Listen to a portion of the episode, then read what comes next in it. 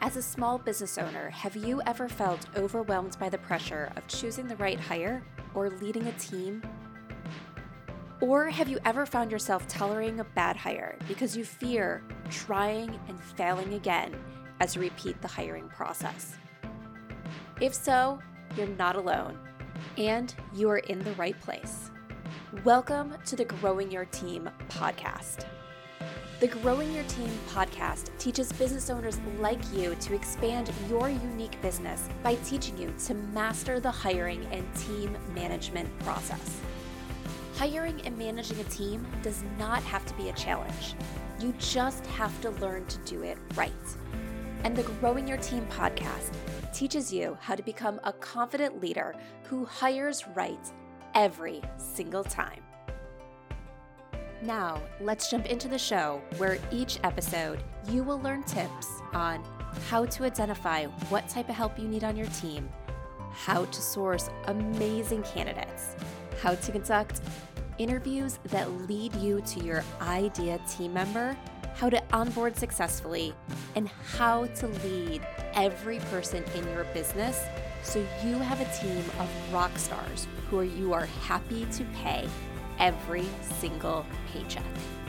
So let's jump in and teach you how to hire like a pro. Hello, Jamie Van Cuyk here, and welcome back to the Growing Your Team podcast. Today, I have on guest Heather Dominick. But before we jump into everything, I just want to ask have you had an opportunity to check out the the shop now available at, at growingyourteam.com? If not, go head over there where you will find amazing resources to help you throughout the hiring process and how to lead your teams, including job posting templates, email templates, books that you must read, and even free resources like my hiring checklist. So go on over to growingyourteam.com slash shop and check out the new shop and resource center available from growing your team. All right, well, let's talk about today's conversation. So, today, as I mentioned, I have on guest Heather Dominick. Heather is both highly sensitive and highly successful. For more than a decade, she has trained and mentored highly sensitive entrepreneurs and leaders so they are able to work less while making more, both impact and income. I felt this was a really important subject to discuss on the podcast because we might all encounter highly sensitive team members as we go through our entrepreneurship journey. Some of you that are listening might consider yourself highly sensitive. But going through this conversation with Heather actually opened my eyes a lot because I learned that there's extreme highly sensitive individuals, but then there's this whole spectrum of sensitivity that individuals have. And I learned through the conversation that even I fall on that highly sensitive spectrum as an individual and as a business owner. So it was very eye opening for, for me to realize things that could help me succeed in ways I might also be holding myself back because I do fall on this highly sensitive spectrum. So, whether you consider yourself a highly sensitive person already or not, I highly encourage you to listen to this episode and take notes so maybe you can learn a little bit more about yourself and also how to lead people, how to manage a team if the team members you hire in the future or the team members you have on your team today are highly sensitive individuals. So let's jump into the conversation. Hi, Heather. Thank you so much for joining us today on the Growing Your Team podcast. Thank you so much. I am so happy to be here. Talking about teams is one of my absolute passions, and I'm really, really looking forward to this conversation. Yes, it's one of my passions too. So I'm so excited to get into this conversation today. But before we really get into everything, can you take a moment and introduce yourself? Absolutely. So I am creator of the highly sensitive leadership training programs and I have been self-employed for this is actually my 20th year. Congrats. And I've been thank you. And I've been mentoring highly sensitive entrepreneurs and leaders from around the globe since about 2010 and being able to support highly sensitives with how to effectively manage a team like I already shared is absolutely one of my passions. So really looking forward to our ability to dive in with this conversation.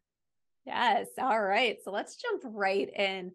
The first thing I would like to ask you is what does highly sensitive mean? Because there might be people that says, "Yep, that's me 100%." But then there might be other people listening that could fall into that category. They just never defined themselves with those words before.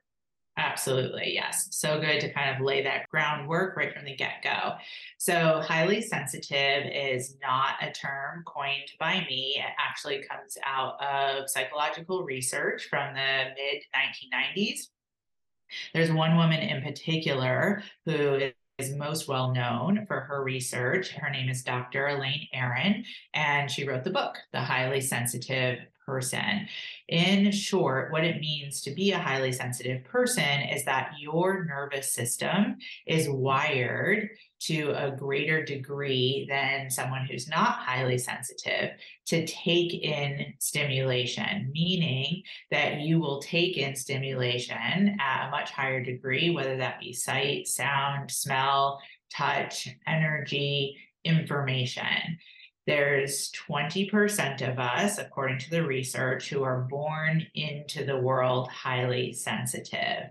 And being a highly sensitive person, because of, again, the way that your nervous system is wired, basically means that you end up processing the world very differently than, again, someone who's not in my work, I take what it means to be a highly sensitive person who's called to be self employed and really supporting those highly sensitive entrepreneurs and leaders how to be able to really work effectively with their nervous system so that it's working for them rather than against them. And that's what I call kind of shifting from shadow to strength. Ooh, I love that. Yeah, and, and I think like learning things about this is super, super important because even if you're listening to this and you're saying, I'm not a highly sensitive person, we're we could be working with highly sensitive people on our team. So it's really, really important. And I think the other thing about this is if we are recognizing that we've never heard that term before, but we're falling into that category, it's it's important to learn about it because I think so often we we fall into this thing of comparison. Why am I like this and I'm not like that? You know, why can't I be like that business owner over there? Why are these things not working for me? And when we really sit back and understand ourselves and understand our strengths, it allows us to be our best selves. It allows us to reach success that is similar to maybe other people's success, even though our paths to get there might be different, even though the inner operations of our business might be different, that we can still have the same like rewards of success as other people. Absolutely. Yeah. So you touched on just some real, real key points. And one is, again, that aspect of team, right? So whether you're a highly sensitive entrepreneur and leader who needs to really understand how you work so that you can effectively work with others and have others working with you, you absolutely touched on a really key point, which is that even if you're not highly sensitive, being that there's 20% of us in the world, it's very, very likely that one out of five on your team is a person who's highly sensitive. And whether you are or someone on your team is, it is so helpful to understand what it really means to process the world differently so that you can contribute your strengths. Um, again, whether you're leading a team or whether you're contributing on a team it makes oh my gosh all the difference in the world and i also really appreciate that you mentioned comparison and i actually have a whole teaching on comparison in a section in my book because that is a real real big blind spot for those of us who are highly sensitive and either don't know yet that we're highly sensitive or don't know how to work with it we can look out at the world and literally 80% of the world is we're different. We're different than the majority of people in the way that they're operating their business, running their teams, living their lives. And when you get caught in that comparison, it can really trigger that, that sense of not enough. And rather than not enough, we want to be able to shift into that place of, oh, I have something to contribute. It's just I have something to contribute that is in a different way. Yes, yes, exactly. It just reminds me of one of the things I know I've talked about it on the podcast before, but I remember how eye opening it was for me when I learned introvert versus extrovert because I am an introvert. And I just remember in high school sitting there and seeing people that were extroverts and being like, but why am I not like that? Why can I not get out of my shell? And then mm-hmm. realizing once I understood the difference of I didn't need to get out of my shell. I just needed to operate in my strengths. It's even yes. something like networking now as a business owner. It's like learning to network in situations that work for me instead of trying to force myself to do things that are uncomfortable for me. Absolutely. Yeah. So so so well said and um, and definitely like a, a, great example and also then speaks to the point which is always a valuable point to make that being highly sensitive doesn't necessarily mean that you're introverted. Um, it might, it might not. Um, for myself, it I actually, you know, scored two out of two. Um, but it's really helpful either way, right? Like, oh, am I highly sensitive and introverted? And what does that mean? Or am I highly sensitive but not introverted? And what does that mean? You know, or any other combination as well. Yes, yes, exactly. All right. Well, let's dive a little bit more into the highly sensitive uh, skill sets, strengths, and everything. What are the top strengths for highly sensitive people? And how does that really help people excel either in entrepreneurship or as a leader? Absolutely. Yes. So in my work, I've identified what I refer to as the 12 top strengths. I think a few that are really valuable to highlight is, you know, first and foremost, is we are extremely intuitive. Uh, we also have a high level of empathy, and we also really possess the strengths of being deep thinkers, deep listeners, deep feelers. So all of those, just to kind of, you know, touch on a, a few of the tops, it are oh my gosh so incredibly uh, supportive when you really learn how to hone and harness them and really be able to use them in service to your business as an entrepreneur in service to leadership. Um, i really always like to reference Daniel Pink and the work that he did in his book, A Whole New Mind. And with that work, which was actually research that came out quite a few years ago now, and I'm not sure if it's close to a decade, but if not a decade, then again, close to. And he just really spoke to how we are moving in this direction of really needing to be able to work from these types of strengths and really be able to work and connect relationally versus more transactionally, where we were primarily in business last century. So, that alone is just a great example of how and why, for those of us who are highly sensitive, feel the call to be self employed are really actually wired quite well to do exactly that. However, it does again really take that, you know, being able to hone and harness those strengths so they're really accessible and, and available to to be a part of your business and to be supportive as a leader as well. Yes. You know, one of the items that you mentioned was empathy. And I can see that as kind of like a double-edged sword when you're a leader in an, your own small business because it's really important to have empathy.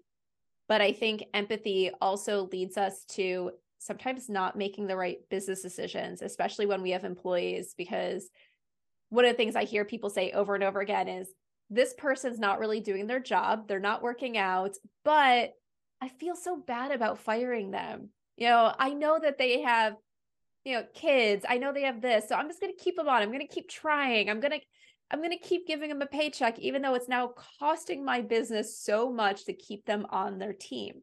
So how do we balance that empathy and make it so it's not holding us back? Yes. Oh my gosh. I love that you tuned into this. So, what I really hear you describing actually is like what I refer to in my work is empathy versus sympathy. And I actually really go quite deep into what does empathy really mean.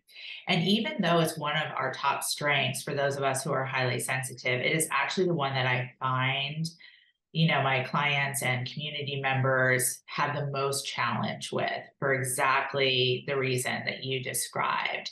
So in short like the official definition of empathy is your ability to relate to someone else's experience and someone else's feelings or emotions without taking on or becoming their experience or emotions right? So that's really the key. And it's such a great example of really being able to hone and harness those strengths.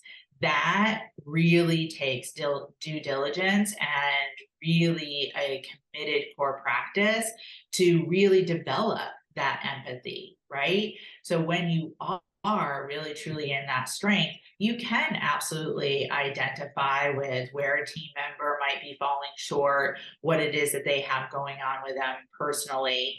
You can speak to that human to human while also acknowledging what it is that the business needs to continue to move forward. And then that opens up this like beautiful space for another level of conversation. So, based on what you're experiencing and what you have going on and what the business needs, here's what's needed where you are going to need to fill the gap as a team member. Do you sense that you're able to do that? What do you need in order to be able to do that? And either A, myself as team leader, as business owner, you know, or business mission, yes, we can step up and we can support you in that way. Or actually, we're going to need you to step up and if you can't do that or we can't meet in the middle, then this is not the best role and current path for you. So we're going to set you free so that you can go find what that is, right? So that's just one example of that it's not all or nothing, right? It's not either like sympathy or destruction, but there is that real beautiful, powerful space when you are actually able to really be in that strength of empathy. There can be understanding on both what it is that the team member needs and what it is that the business needs. Yes. Ooh, I love that. I love the way that you talk through all of that because it's it is so important. One of the things that that you said that I think we have to remember is no employee really wants to not be doing a good job. And you mentioned as like, well, helping them find or going off, setting them free to do what is right for them in terms of like what feels right for them, what's really going to lift them up and hit their strengths. And if we think about it once again, that no team member wants to be doing a bad job so a lot of team members are going to work really hard for you, even if it's not their strength. And if you can see that it's really not their strength, if you can see that there's a, that misalignment, sometimes it is really that giving permission in a way for them to go and do something else. Mm-hmm. And I know a lot of people that struggle with that. It's like, well, why does someone need permission? It's not necessarily like I think there's sometimes on that subconscious level, we're just waiting for someone to recognize and help us see, like help us see what we're not seeing ourselves, help us see that, okay, this isn't the right position for me. I need to go off and do something else. And also, you know, if you're really probably operating from that place of empathy, helping them really figure out what is that right next thing. You don't have to be like, this isn't working out, goodbye. It's like, exactly. okay, we're seeing that this is really isn't a fit what are your strengths? What do you want to be doing? What does lift you up? All right, I have someone I could connect you with. That's right. Yeah, absolutely. You know, or we, you know, reposition you within um, within the team. But again, going back to sympathy versus empathy, you know, when we're in that sympathy place, for those of us who are highly sensitive, that usually means that we're caught in the shadow that I refer to as over responsibility, right? Which is for a highly sensitive, we have again that real ability to feel what another person is feeling part of the work that we do in the leadership training program is just because you can feel what somebody else is feeling doesn't mean that you're responsible for it So when you're able to pull back from that over responsibility or that sympathy, then you're able to enter into that kind of conversation that you just beautifully modeled, right? And then also what that speaks to is as a person who's highly sensitive or any business owner, whether you're highly sensitive or not, whether you like it or not, if you have people on your team, you are the team leader. right, exactly. Right? right? So that's like something, it sounds so like, you know, obvious, but it's actually something that I've really seen, at least for, again, my clients and community members who are highly sensitive, that we often have to mentor through that, right? So your business service, right, might be like you are a real estate broker. But if you have people on your team, you are a real estate broker and a team leader, right? Or you are a business coach and a team leader or whatever the service based business is, because for those of us who are highly sensitive, it's always about service and team leader. So those are actually different skill sets, right? And even how you use empathy might be different and when you're relating with your clients than when it is then you're relating with your team. And it can just be so valuable to actually kind of flush it all out, right? And be like, oh, I can't just expect that, again, if I'm feeling something, I'm responsible for it, but I also can't expect the other way around. That if I'm feeling something, I'm expecting others to just know what it is and to be able to take care of it it really requires that cultivation of that leadership and being able to language as leader. Yes. Oh, I love so much that you just said there, Heather.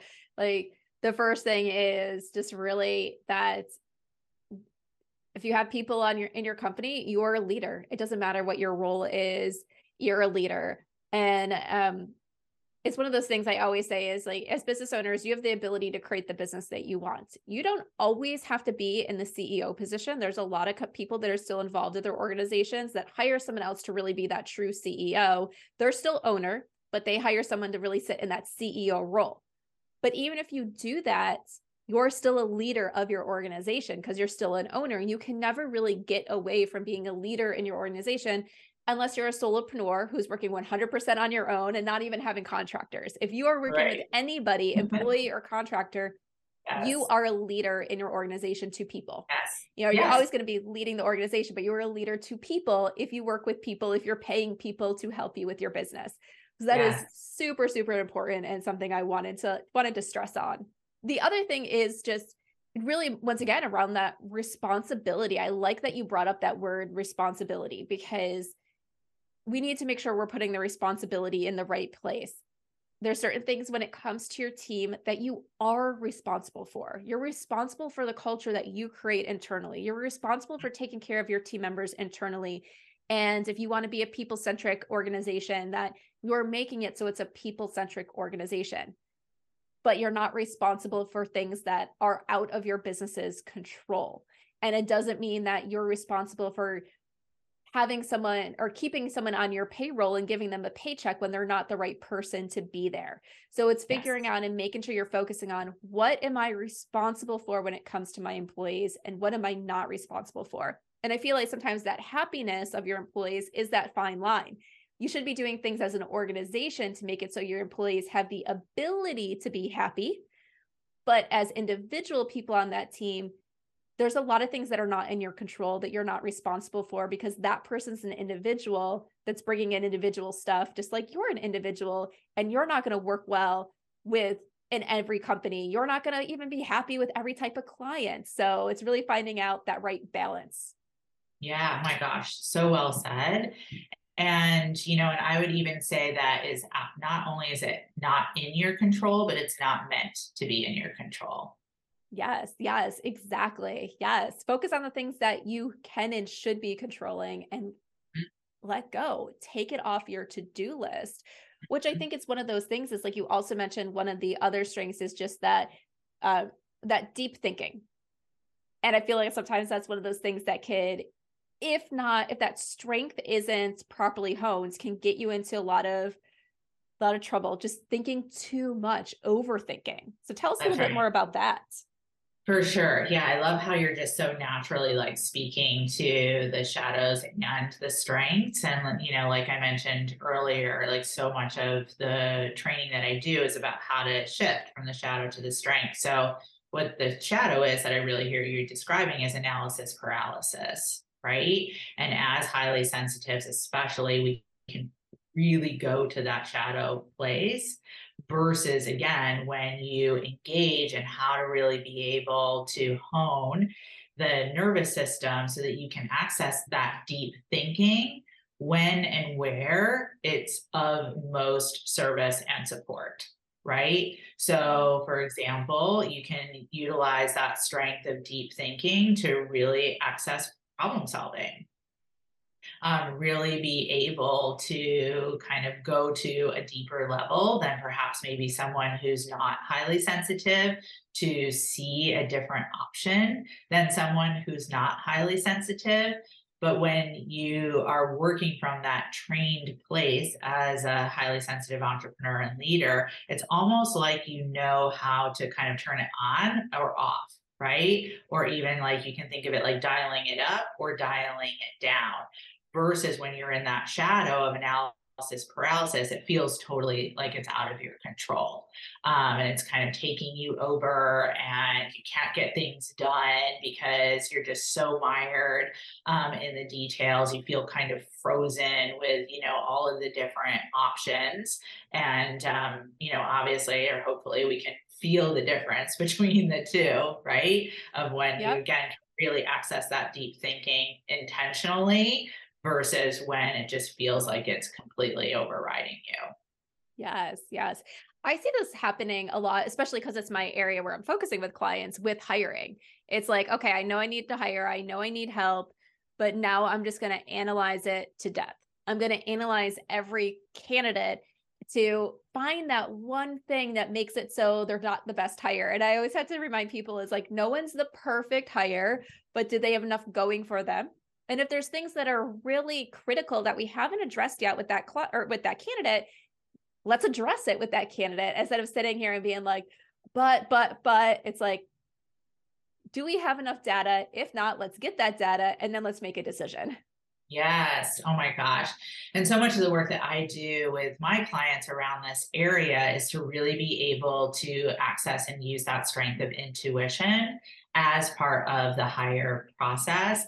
And what I find a lot is, especially for my clients, is they might even really have like a clear intuitive sense of who that right candidate is meant to be but then they get caught in like what the correct way to hire is right it's like oh but you know i have to follow like xyz steps and it's like well yes and no, right? It's like, do you have enough of the more, you know, intellectual data? And then what's your intuitive sense? And can you give yourself permission to actually really just follow that and not have to go through necessarily all of the rigmarole that maybe someone who's less intuitive does need to go through or would find really helpful. But if you're going through it just because you have a lack of trust and what you really sense and know is going to be the best fit, then we're kind of just spinning our wheels. Again, we're going to get stuck in that analysis paralysis. You're doing something that's counterculture to your nature,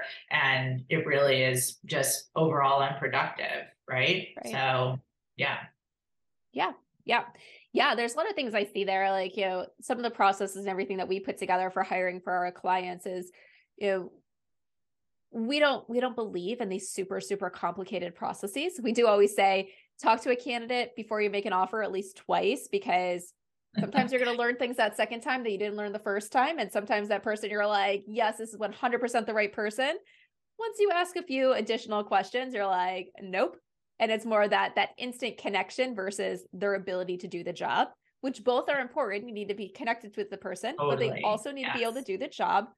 But yes and I wonder if this sometimes is kind of falls into that shadow of that intuition is that fear, where sometimes it's like, they're not the right person. I don't want to hire them. And they're like, my intuition is telling me. But sometimes I find out that it's fear.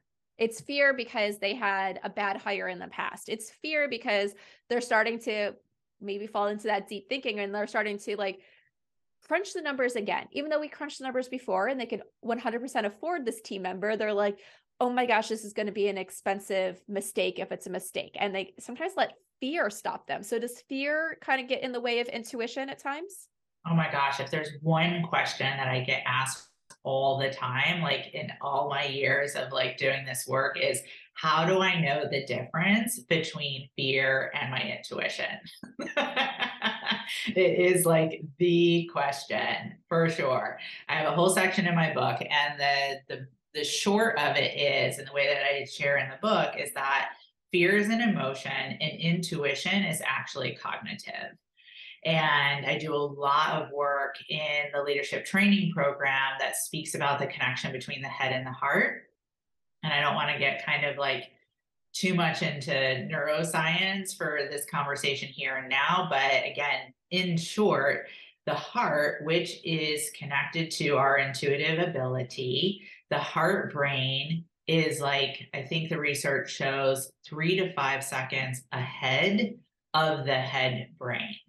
So when you are really cultivating that strength of, of intuition, you are learning to be able to use that um, coherence between the head and the heart. So when you really develop that ability, then you start to recognize the differenti- differentiation between that feeling of fear and really when you are in a clear sense of knowing in that again coherent connection between head and heart. And again i'm trying to make it as simple as possible for this conversation but um, that that is really totally the difference and it does really take core practice and being able to differentiate between the two.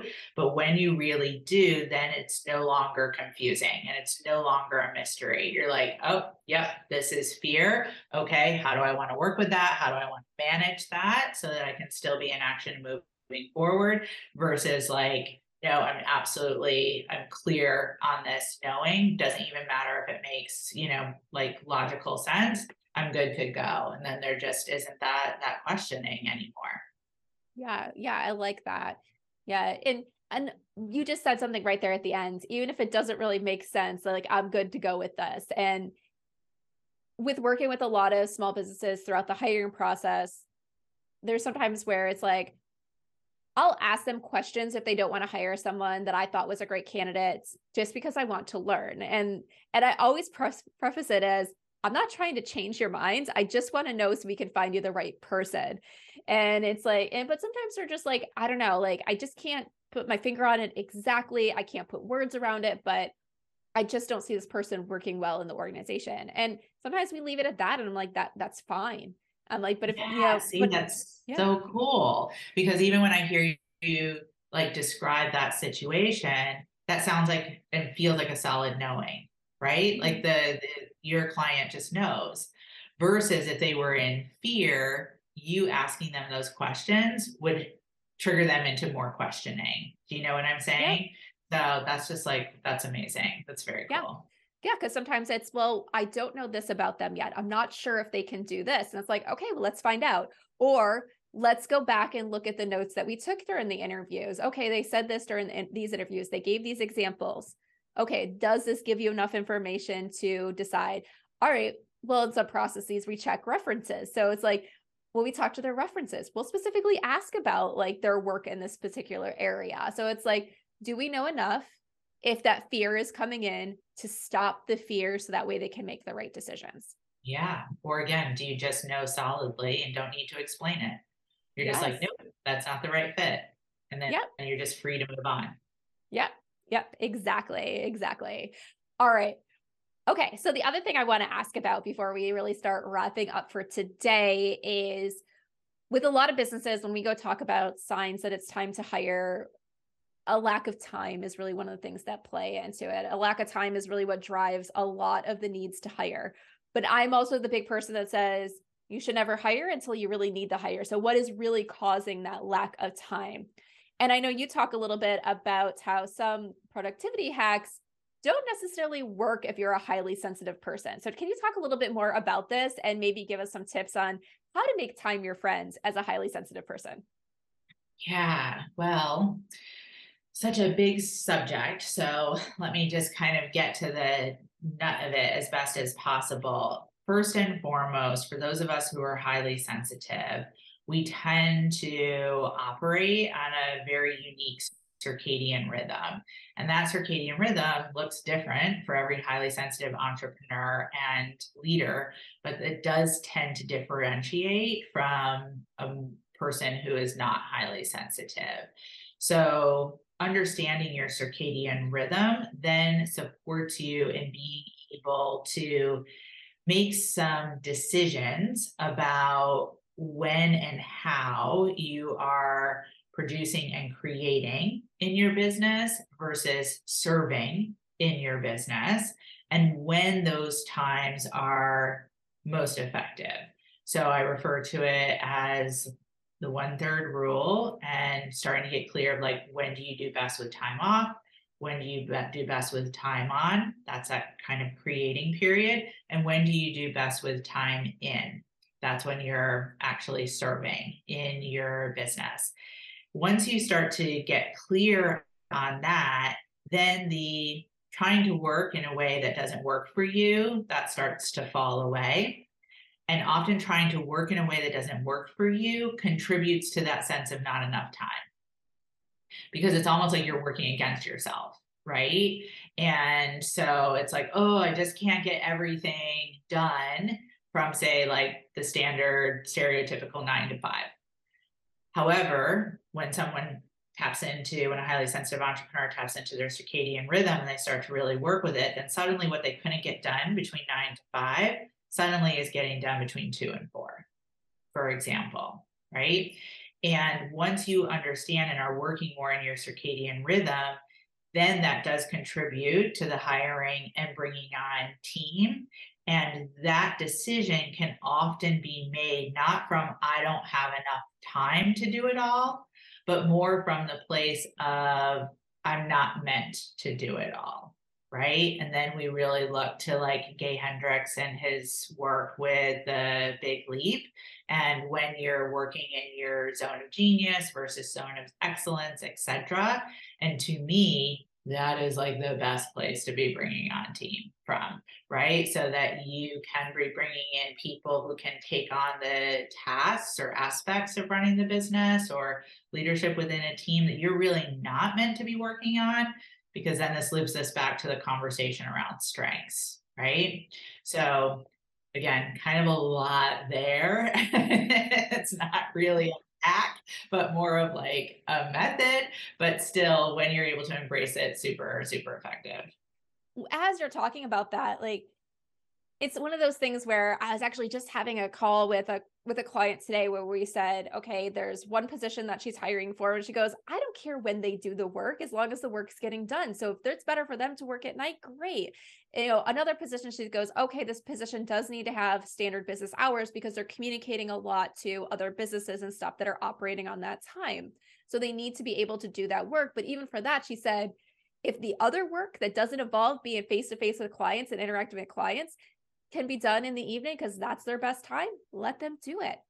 I remember for me when I was in college, I couldn't do homework until the sun went down. It was that thing. It was just like, if the sun was up, I was too distracted by everything else going on. So I knew when the sun went down, it was my time and I'd get things done so much faster than struggling to try to do it all day. And that is like an amazing example of knowing your circadian rhythm. I yeah. love that. Yes. And it's like even in my business now it's like obviously i meet with most of my clients. I do a lot of meetings during the day typically when the girls are off at school. But a lot of the times if i need to get a lot of work done where it's that head down work checking things off the to-do list that don't involve interacting with anybody else after the sun goes down is when it's my my best time to do it. I can struggle with it during the day or i can go and do it at night and just being able to have that flexibility i it i really i really thrive in it because it allows me to not not once again not struggle to be able to do what is best for me to get that work done without trying to fit into someone else's box. Like uh, it drives me crazy when it's like, here are the things highly successful entrepreneurs do. And the first thing on the list is they get up at 3 a.m. to get work done. And I'm just like, oh my gosh, if that's like the number one thing I have to do to be a highly successful entrepreneur, guess what? I'm never going to be a highly successful entrepreneur. And it's like, can't people realize that that's not everyone's natural rhythm, that that is torture exactly. to some people, exactly. including me. Yes, exactly. I literally had a coach say that exact sentence to me um, in my early years. And I was like, tortured by it, right? And was like, oh my gosh, I'm never going to be able to do this. And, you know, thank goodness I found my way to a different way. But yeah, so well said. That's all. It's like, so well it's, it's kind of like what you said. You have to find your natural rhythm. So if you are a coach out there that's telling your clients that, maybe change it as what is your most productive time and build a schedule around that not what was productive for someone else. What is your most productive time? That 100%. is your schedule. Yes. Yes. Sing it. Yes. All right, Heather. Well, we have to start wrapping up for today. So tell everybody how they can get in touch with you. For sure. Yes. You can find out everything at www.businessmiracles.com and some helpful resources there and just absolutely reach out if you'd like to get in touch and have a conversation. Businessmiracles.com. Sounds good. All right. My final question that I love to ask all my guests we have all had leaders or managers that have stood out to us. Think of a leader or manager that has stood out to you and share one thing about them. Yes. Oh my gosh. Well, um, I would say uh, a leader that stood out to me is so weird and random, but actually goes back to the days when in high school and college I was working as a waitress. And I remember that I had this manager at this Italian restaurant that I worked at, and she was really all about being able to relate to your customers and relate to the customers and get to know them as people.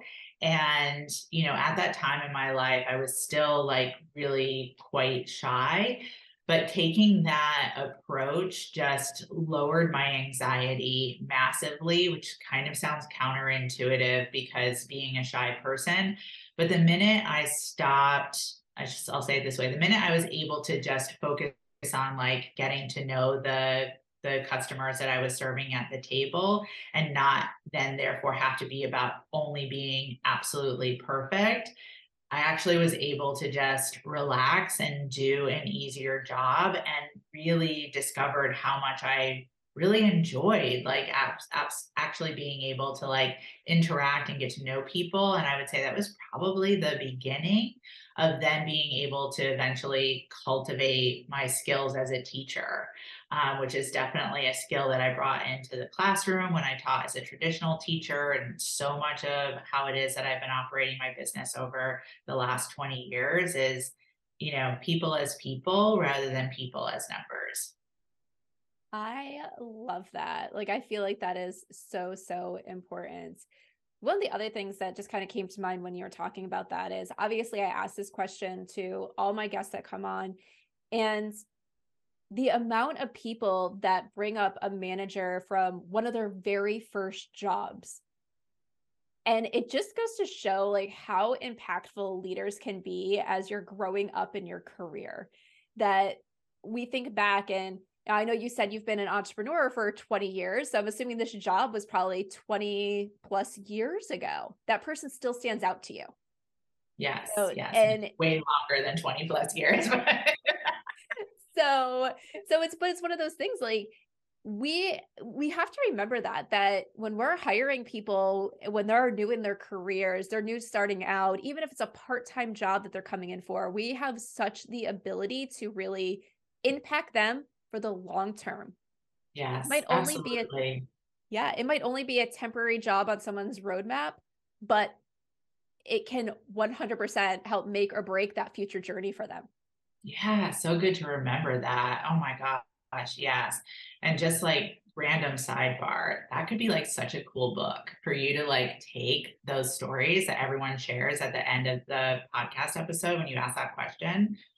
oh my God, that could just be so cool. So, you know, Ooh, I'll have to think about that. Yeah, right? definitely. All right. Yeah. Well, thank you, Heather. We have to wrap up for today. So, thank you once again so much for coming on the Growing Your Team podcast. Thank you. Thank you. Are you ready to hire a new team member for your business and you want to ensure you hire the person who can succeed in the role, make you happy, and positively impact your bottom line? Then let's talk and see how growing your team can help you master the art of hiring. Through bespoke hiring frameworks and comprehensive guidance, you will learn how to attract candidates who have the passion you desire and the skills needed to succeed. At Growing Your Team, women entrepreneurs and leaders work with us to help them expand their unique businesses by teaching them how to hire like a pro. Let's connect and see how we can help you send me an email at jamie at growingyourteam.com. That's Jamie, J A M I E, at growingyourteam.com or head on over to growingyourteam.com slash jumpstart, with jumpstart being all one word, and let's talk about how you can become a confident leader who hires right every single time.